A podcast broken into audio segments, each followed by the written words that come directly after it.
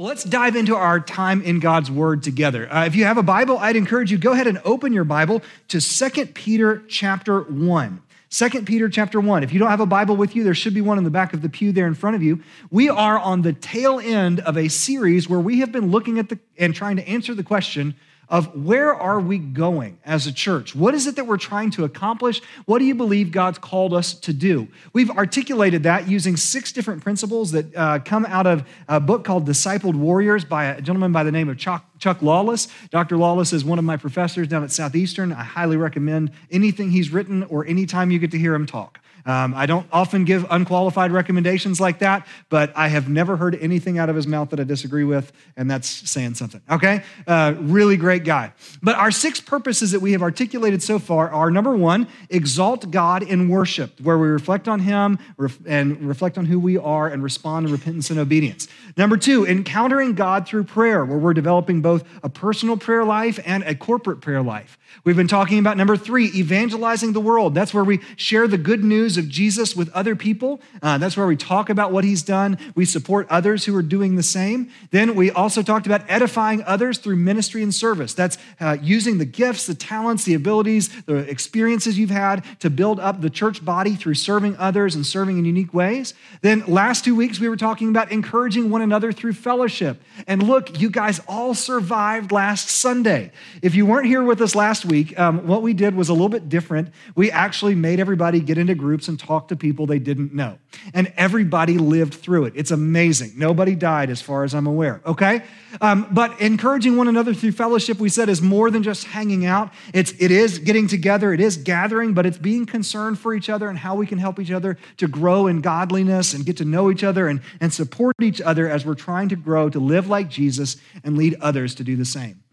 If you'll notice, that means we're on our final purpose starting this morning. All right. So, number six, we are looking at equipping the saints through discipleship. Now, discipleship, we're going to talk about this morning, has a couple of different nuances to it. In fact, uh, the super profound title of our message this morning is discipleship. I couldn't come up with anything better than that. It's just, it is what it is. Um, and by the way, in case you're already trying to play the calculus about what are we going to do next week, um, so thus far through our series, what we've been doing is we have gone through and done a, a biblical aspect of kind of what's the theological basis for this purpose. Why do we think this is something God's called us to do? And then for the second week, we've done something more practical about, okay, so how do I actually go about doing this? So what are we going to do for discipleship? Actually, we're not going to do a practical thing for discipleship because, as we'll see this morning, kind of everything we do is sort of under the umbrella of discipleship. What we're going to do next week is just try to do a, a, recap and kind of go back over because we've covered a lot of ground over the last 12 weeks. Okay?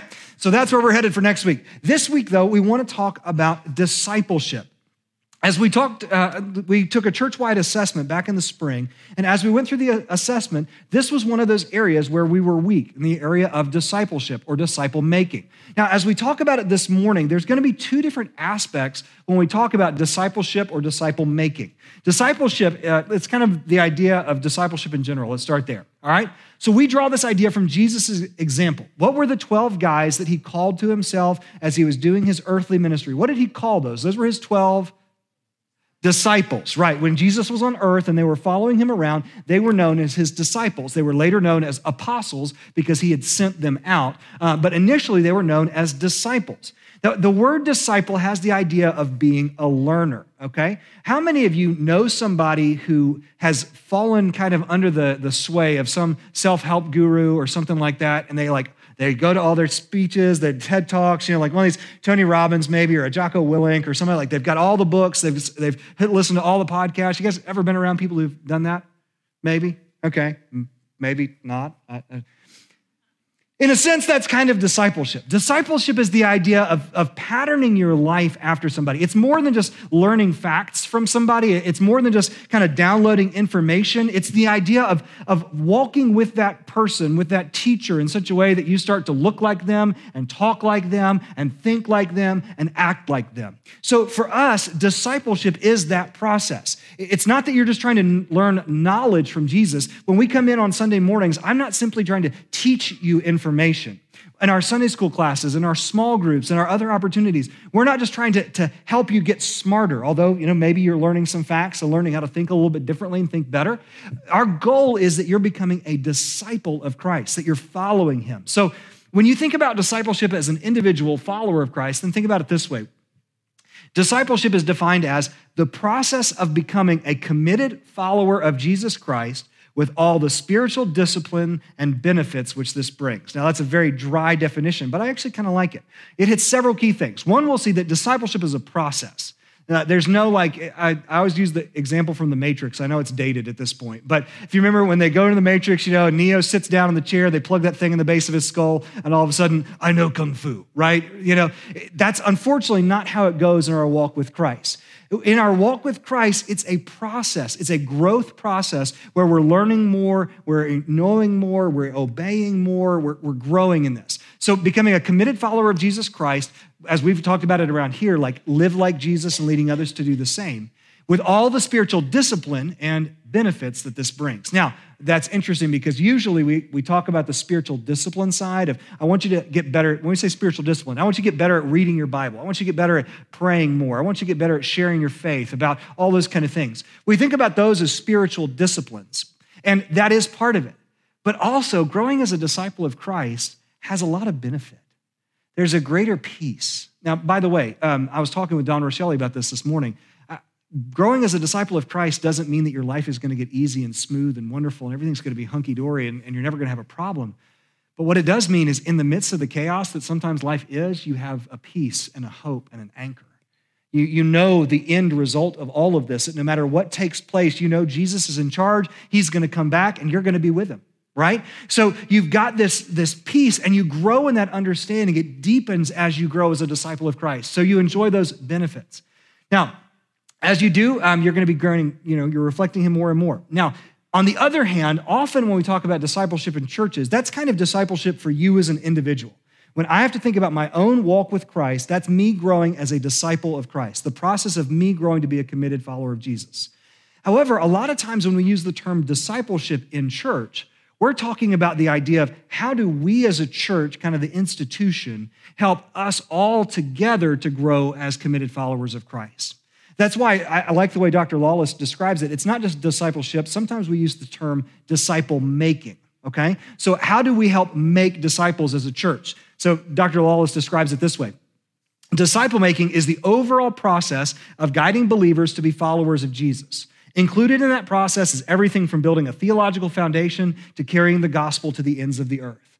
So, discipleship is both what I'm doing as an individual follower of Christ, where I'm growing to be more committed, to look more like Jesus, to live more like Jesus, to love more like Jesus, as I'm growing that individually. But discipleship is also that disciple making process, where everything we do as a church is to help you with that.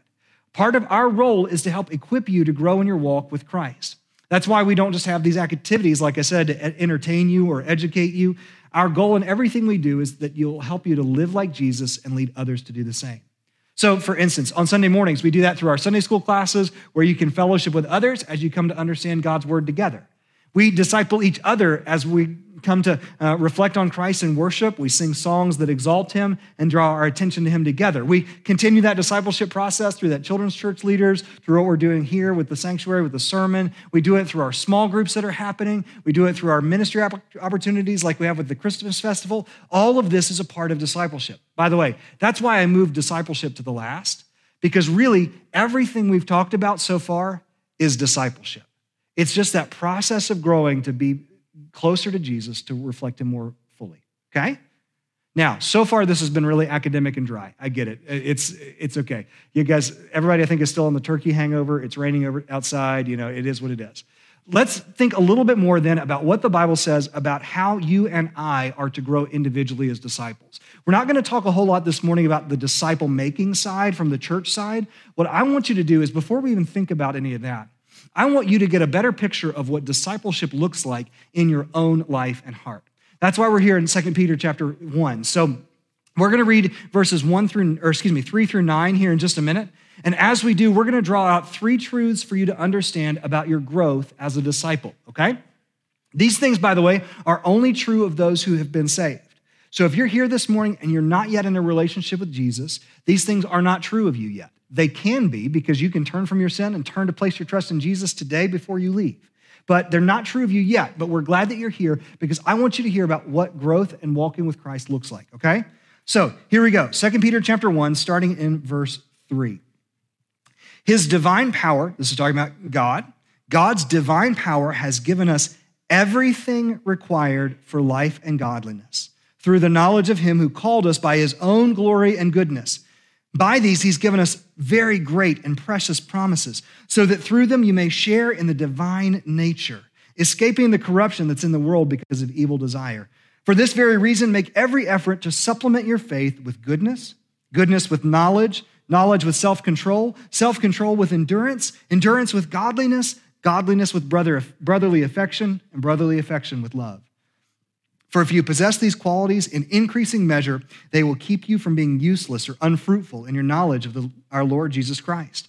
The person who lacks these things is blind and short sighted and has forgotten the cleansing from his past sins. All right, now we're going to stop right there. There is a ton in this passage. So I'm going to go ahead and warn you that we're not going to do it justice. We're not going to be able to cover everything in here this morning, but I do want to give you three main truths for you to think about as you're thinking about your own personal discipleship and walk with Christ. Number one, as you think about growing as a disciple of Christ, and you're like, Sean, I don't even know if I'm able to grow to, to honor Jesus more. I don't even know what that looks like.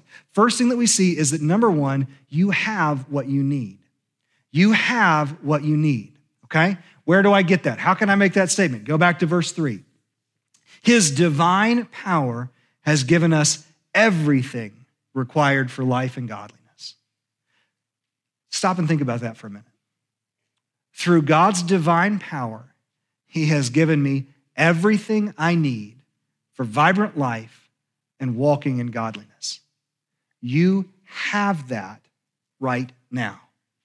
It's not because you trained hard, you developed some kind of super spiritual abilities, or because you've been in church for your whole life. No, it's God's power has given you everything you need for life and godliness. So if you're here this morning and you have a relationship with Christ, then you have in you everything you need to become a fully mature disciple of Christ right? It's already there. And it's not based on the fact that you did something good to earn it or deserve it, right? What does he say? He said, You have this because it's through the knowledge of him who called us by his own glory and goodness. When God saved you, when he helped you to understand that you needed Jesus and you couldn't do life on your own and that you had to put all of your trust in him, by understanding what Jesus has done for you, by giving you that understanding, God has drawn you into a relationship with himself and now you have everything you need for life and godliness. Discipleship doesn't start with you. It starts with Jesus. See, that's the hard part. Sometimes, you know, how many of you guys have, have said, I'm going to read through the Bible in a year, and you made it like three weeks before you just fell off the wagon and said, forget it, right? And some of you, you know, we've talked about like different prayer tools to use when we talked about prayer. How many of you did great for about three days? Let's be honest, right? Yeah? See, a lot of times that's because we try to think that I've got to do this on my own. I've got to get better. I've got to. And we'll see there is a part where effort's involved. But we have to understand that what comes before our effort is that God's already put his divine power in us. It's not in our own strength. It's not about us doing. It all starts with the fact that there's a God who loves you and cares for you and rules and reigns over the universe. It's that understanding and accepting that the same God sent his own son, Jesus, to live, die, and be raised from the dead to save us and bring the beginnings of his kingdom to bear on earth right? So discipleship is me recognizing that. It's not about working for salvation. It's about working out the salvation he's already given to us, okay? Let me be real clear, because we're gonna talk in just a minute about some things that you should be developing in your life as you're growing in Christ likeness. You don't do that to earn what you don't have, right? Okay? If there's nothing else, if, if you guys ever leave this church and you've missed this, this part of the message, this is the one thing I want everybody to know out of what I preach every, all the time. Salvation does not start with you, it starts with Jesus. He died on the cross and paid your debt and rose from the dead to give you life. And if he's drawn you into a relationship with himself, you've surrendered and turned to him, you've trusted him as your Lord, then that means that Jesus saved you. Not because you were good, not because you were pretty, not because of anything else. He saved you because he loves you. And so that means that what I'm doing in discipleship is I'm not trying to, to somehow achieve some new level of salvation. No, I'm simply working out what God's already put in me. Sometimes I use the example of going to the gym. It's almost January 1st, so some folks are going to start their fitness routine back up on January 1st, right? So if you've ever started a workout routine from not doing anything, the first few weeks, first off, you're to be sore as all get out. But what you're to notice right after that is you get what feels like really strong, really fast, right? Like all of a sudden, you know, you're adding weight every time you pick up the bar because there's what it is is there's strength in you that you don't know how to use. So the first few weeks of any new exercise program is learning how to do the exercises. And all you're doing is figuring out how to recruit those muscles to do the right thing at the right time. Now, pretty quickly that wears off and you get those beginner gains stop, and all of a sudden you can't lift anything for like you plateau for a while, it gets really discouraged. That's hopefully not how Christian life's gonna be for you. But what I'm saying is, just like when you start at the gym, you're learning to, to use what you already have. In a similar kind of way, you're living out your discipleship process is a matter of living out what Christ has already put in you. You're not trying to earn it. You're not trying to earn favor with God. You've already got that because of Jesus. It's the process of living out what he's done. So you already have what you need. Now, second of all, you not only have everything you need, thinking about like kind of in a, a weird way, but you also have the relationship you need. You have the relationship you need. Now, this sounds kind of weird, but, but picture this in my head. You, you guys know, I'm, for those of you around, I'm weird. When I was thinking about this, this is kind of what I thought. When you say you've got everything you need pertaining to life and godliness, think about any spy comedy movie you've ever seen. So, like Men in Black or uh, Despicable Me or any of these things, you know, there's always that scene where the, the new spy, that's kind of a bumbling idiot, walks into the armory, right? And the panels flip back, and all of a sudden there's these walls, all these crazy, weird looking weapons. And, you know, usually what happens is the guy goes, What's this do? And he shoots a hole through the roof, or he shrinks somebody's head, or, you know what I mean? Some of you guys know. If not, I got some great movies you need to watch sometime. I'm afraid that sometimes when we say, well, God's given me everything that I need pertaining to life and godliness, right? Everything that I need. It's not that God just released you in the armory of heaven and said, well, there's prayer, there's Bible study, figure it out, right? Usually what happens in those movies is there's some kind of seasoned operative who comes in and, and he says, no, this is the one you need and this is how you use it. See, here's the thing. When we think about all the things that God's given us with life and godliness, the, the primary thing is he didn't just turn us loose with that. No, instead, God actually did the unfathomable. This is one of these things that makes Christianity distinct from every other world religion. Keep going again and read verse 2 with me, or excuse me, verse 4. By these, by his own glory, by his own goodness, he's given us very great and precious promises, so that through them you may share in the divine nature. Now, pause for just a second. Some of you have been in church so long that that doesn't strike you as weird. If you're newer to Christianity, that sounds nuts. It either sounds nuts or it sounds like that must not be a Christian thing, because I thought that was like a Hindu thing, right? You see, other religions teach that if you will, will try hard enough, you can become a part of God. You become God Himself. That's not what He's saying here. Here's what He's saying when you were saved, we, we know that the Bible teaches that God existed eternally as the Father, Son, and Holy Spirit. There are three beings in one person in this mystery that we call the Trinity. But here's what the Bible teaches when God draws you into himself, he allows you to partake of that divine nature. You actually get drawn into the relationship that exists within God himself.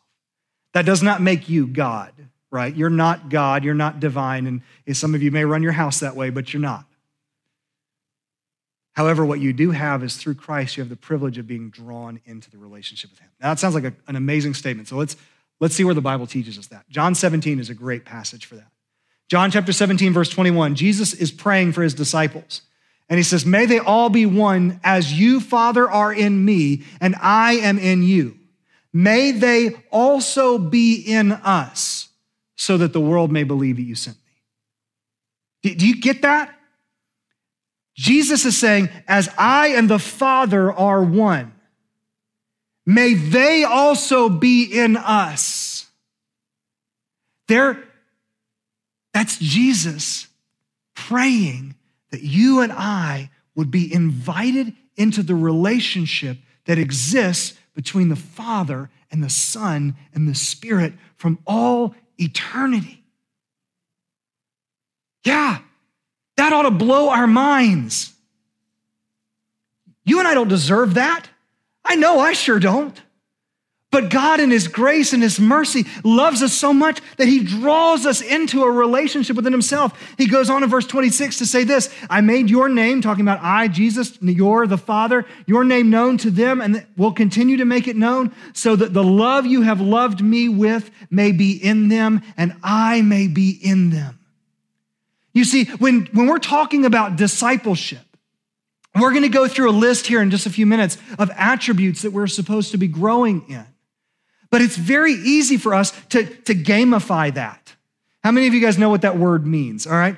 Uh, if you've got an app like Duolingo or even like the Chick fil A app, Gamification is where you take some kind of something that you're trying to do and you make a game out of it. So there's levels and progress and all this kind of stuff. Sheetz has on their app, you spend so many points, you become a Sheetz friend. You spend so many more points, you become a Sheetz freak. If you're doing Duolingo where you're trying to learn languages, that little owl threatens to kill himself. It's really dark. It, like actually, at one point, they've changed it now, but he actually did at one point threaten to kill himself if you didn't do enough. It was really weird.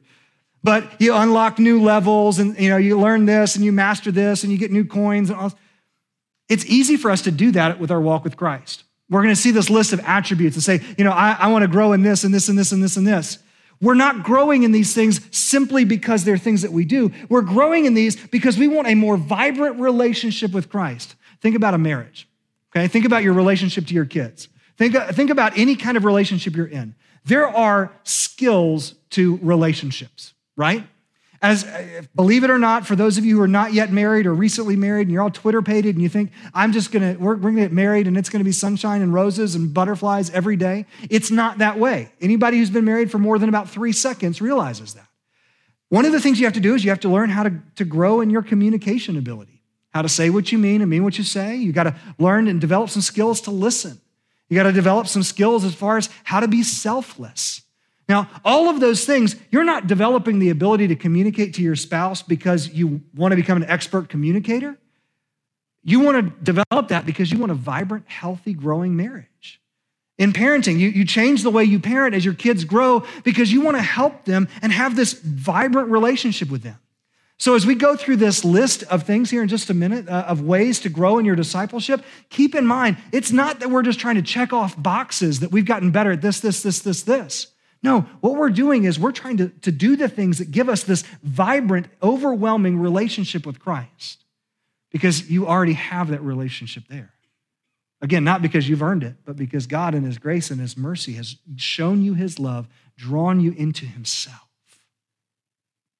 By the way, when you're feeling lonely, this is one of the main antidotes. Because no matter if everybody in the world forgets about you, everybody in the world may have turned their back on you. First off, that's probably not true, but it may feel like it. But in that moment, you have union with God through Jesus Christ. You know, I've heard a pastor talk about it. He, he does this with his children. He says, You know, why does daddy love you? Is it because you're smart or because you're pretty or because you're fast or because you're. No, I love you because I love you. You're my child and I love you. In the same kind of way, God loves you. Not because you're good, not because you did your quiet time, not because you prayed, not because you read through the Bible this year, not because you told that guy about Jesus. He loves you because he loves you. Now, he wants you to do those things. Those lead to flourishing and, and honor him, as we'll see in just a minute. But, but at its core, keep in mind that discipleship is developing a relationship, not a set of skills. Okay? So you have what you need.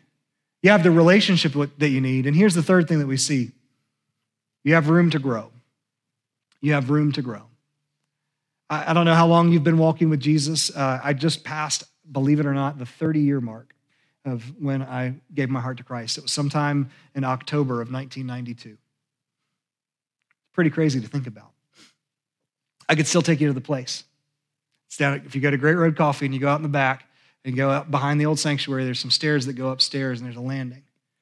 And I could take you and I could stand on that landing.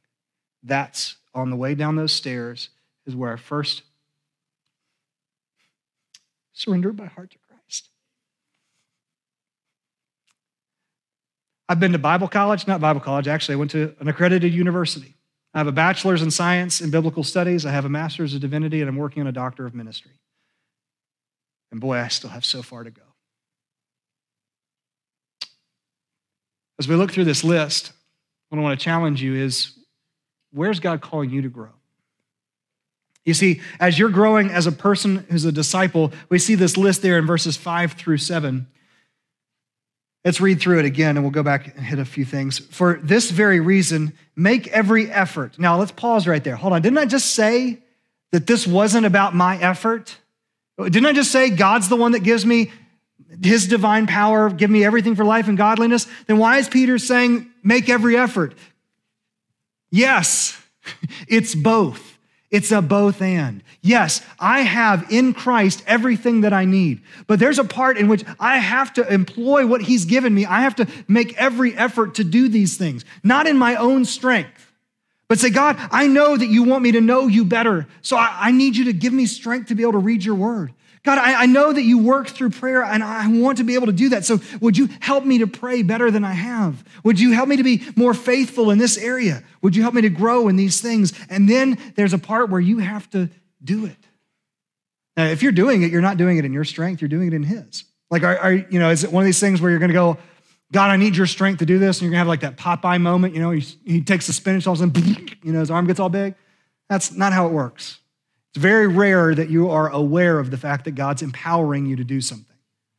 Most of the time, it, the way you know that God empowered you to do it is because you did it. You couldn't do it on your own. So don't wait for like all of a sudden this surge of spiritual energy to do the thing. Do the thing and realize that God gave you the strength to do it. So, as we have room to grow, here's the, some of the list of things that we need to do, okay? He says, make every effort to supplement your faith with goodness goodness with knowledge, knowledge with self control, self control with endurance, endurance with godliness, godliness with brotherly affection, and brotherly affection with love. Now, there's a lot of things on that list, so let's kind of go through it fairly quickly. First, the idea of faith. Faith is the basis of your relationship with Christ. The way that you start a relationship with Christ is by responding in faith to what God has done. Okay? If you don't have faith, you don't have a relationship with God. You cannot reason this out fully. You, there must come a point where you say, God, I am placing my faith and my trust in you. Okay? Without that, the, the Bible says that without faith, it's impossible to please God. So, period. There has to be a response of faith. So, once you, you've kind of made that response of faith, then you see the next thing is goodness. As you grow to trust God more, your life should start looking more like the way that Jesus lived his life. So, you're going to start doing more good and stop doing the wrong things you were doing. Because the reality is, all of us are doing the wrong thing sometimes and not doing the right thing other times, sometimes at the same time, right? So as we go through this, then we're going to be growing in our goodness. Now, next, we also see that we need to grow in our knowledge. Now, growing as a disciple means that we are going to grow to know God better. We're going to go to know ourselves. We're going to grow to know others better, how God works in the world. You're, you're going to kind of understand. You know, I've, I've likened it before again to marriage. I've been married for 16 years, and I can look across a room and I can usually tell what my wife is thinking at some level because I know her, right? I, I know the things that irritate her. I know the things that make her laugh. I know the things that are helpful. I know the things that are not because I know her. So, as we're talking about growing in our knowledge, it's not just that you can sit here and recite every page of Grudem's systematic theology or you can articulate doctrines of the Trinity. If you're doing those things, the goal is that you can do those things to know God better. Discipleship is never just about knowledge. However, you will grow in your knowledge. And that knowledge is not just head knowledge, it's experiential as well. Then we see that as I grow to have faith that grows into goodness, into knowledge, then I grow in my self control. As I learn more about how God calls me to live, I learn better to use His strength to stop doing what I shouldn't do and start doing what I should. The idea with self control is kind of fallen out of vogue in our society. Uh, Disney's wrong. Don't follow your heart. That's terrible advice. And anybody who's lived more than about 40 years can tell you, I followed my heart and it went really poorly if they did, okay? The reality is, your heart is sick and wicked, and nobody fully understands their heart except God. Jeremiah tells us that. Okay? So, part of what you need to do is learn to control yourself. You have to learn in the strength that God supplies to tell yourself no. Not everything you want to do is right. And you also have to tell yourself yes, that you need to do things you don't want to do. Okay? So that's part of growing is growing in self-control. Growing then in endurance. Now, self-control for a little bit is good, but endurance is self-control over the long haul, right? You know, the walk with Christ is a marathon, not a sprint. Actually, it's an ultra marathon. Actually, it's beyond an ultra, right? I have a friend that just ran a 100 miler back a few months ago, right? You don't run that the same way that you run 100 meters. We need to look at our Christian life under the understanding that I need endurance. I, I need to slowly plod along with Christ every day. By the way, there's a good thing about this is that means you don't have to get it all at once. God's in the process of growing you out throughout the rest of your life. Okay? So as you're growing, you're growing in endurance, where you're learning to draw on God's power over the long haul. Then you see that that results in godliness. That's continued growth in living a life that honors God, living a life that looks like Jesus. Now, as you're growing in that individual, you'll start noticing as well that you'll start developing a deeper brotherly affection. That's the, the term that he uses here. As we talked about with fellowship, as I grow as a disciple, I should be growing in a love for other disciples. So you and I should share a brotherly love for each other since we're brothers and sisters in Christ. And in fact, at the end, all of that culminates in the fact that we are growing to be able to love. He culminates his list with love, which is the umbrella virtue that everything else falls under. Growing as a disciple is growing to love God and others more and more and more. Now, as you look through that list, by the way, keep in mind that this is not a totally sequential list. They do actually build on each other a little bit. Faith has to precede things, then goodness starts coming in, and then you've got self control, endurance. You know, all of this stuff does build on each other, but it builds on each other in a cyclical way. Um, the education circles, they call this concentric circles of learning where right now you'll think you, you've got a pretty good understanding. And then you're going to start growing a little bit more in self-control. And then you start realizing that man I, I, need to trust god more for this. So actually your faith is growing while you're trusting god more. And, and so there's this back and forth as you go through this process. This is not like a well i have to master faith and then i have to master goodness and then i have to master knowledge. No this is just part of that process of growing in a relationship with christ. So as you look through that list real quickly then I don't answer out loud of course but are any of those standing out as ones that you need to work on?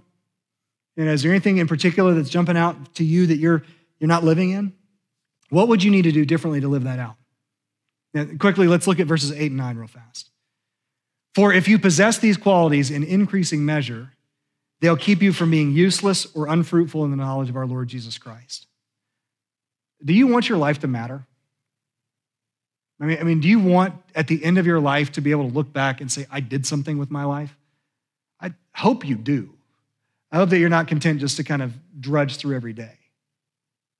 The things that matter are the things we do for Christ. That's the stuff that matters. I don't care if you've built a multi billion dollar international company, that's not going to matter. I, don't care if you've, you've cured cancer. Really, ultimately, that's not going to matter because people are just going to die of something else. See, by the way, those are good things, nothing wrong with it, but that can't be what you stake your life on. I think the poster child for this right now is Tom Brady. Okay? Now, Tom Brady stayed too long in the NFL because he just can't quit. It's who he is, it's his identity. What did it cost him? His marriage. And now everybody's going to remember him as the one who stayed too long right? He could have gone out on top of the game, but now everybody sees the collateral damage. See, building your life on Christ is what will matter. Your growth as a disciple is what will matter. No one in the rest of the world may remember you when you're gone. You may have left not a single mark on this world. You may have been a faithful plumber, faithful whatever, faithful teacher, faithful nurse, faithful whatever, faithful mom, faithful dad, faithful husband, whatever. When it comes to the end, if these qualities are yours and increasing, you'll be bearing fruit for Christ. And that's what matters. Interestingly, he goes on to say, verse 9, the knowledge, excuse me, the person who lacks these things is blind and short sighted and has forgotten the cleansing from his past sin. Here's what I think is going on there. It's kind of an interesting passage. The fact that he says that he's forgotten his cleansing from his past sins tells me that this person's saved. They have a relationship with God, their sins have been forgiven, but they're stuck. They're not growing as a disciple. They're not honoring him well, they're not bearing fruit for him well. They've forgotten the gift that God gave them. I don't want that to be any of us. So here's what I want you to do. Just I know we're, we're going a little long today, but can you just bow your head and close your eyes with me for just a minute?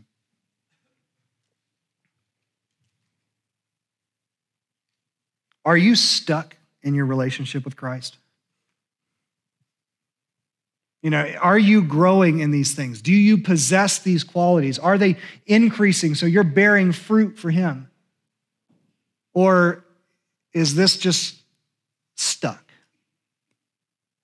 Maybe you've forgotten about what God's done. My question for you then is what do you need to do?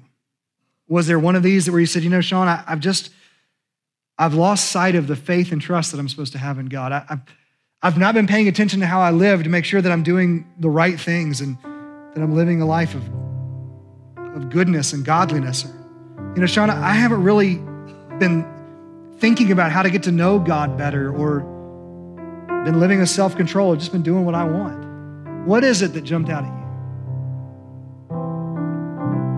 Is there something you need to do different this week so that you can grow as a disciple of Christ? Now, our church leaders have been getting together to talk about some of the disciple making stuff, about how we as a church can become more intentional. We want to help you with that. But right now, what do you need to do today? What do you need to change? Maybe you need to start this relationship with Christ. Maybe you've never even begun with Him. So today you can do that. Perhaps so you have and, and you know that you're right with God, how do you need to grow as a disciple? I'm just going to let you continue with your head bowed, your eyes closed. Do business with God, and then in a minute I'll pray for us. If you need to talk to me, I'll be down front. But if not, you just do business with God where you are. Father, we thank you that you loved us so much that you would give us everything we need to honor you that you've drawn us into this relationship with you. And I thank you that we still have room to grow. Would you help us to grow as disciples today? Whatever that looks like for us individually, whatever that looks like for us as a church, would you help us to see how to live more like Jesus and lead others to do the same? Not because we just want to get better at some kind of skills or impress people or whatever, but because we want you to be honored. We want you to be exalted. So, God, do that in our hearts and our lives. It's in Jesus' name we pray.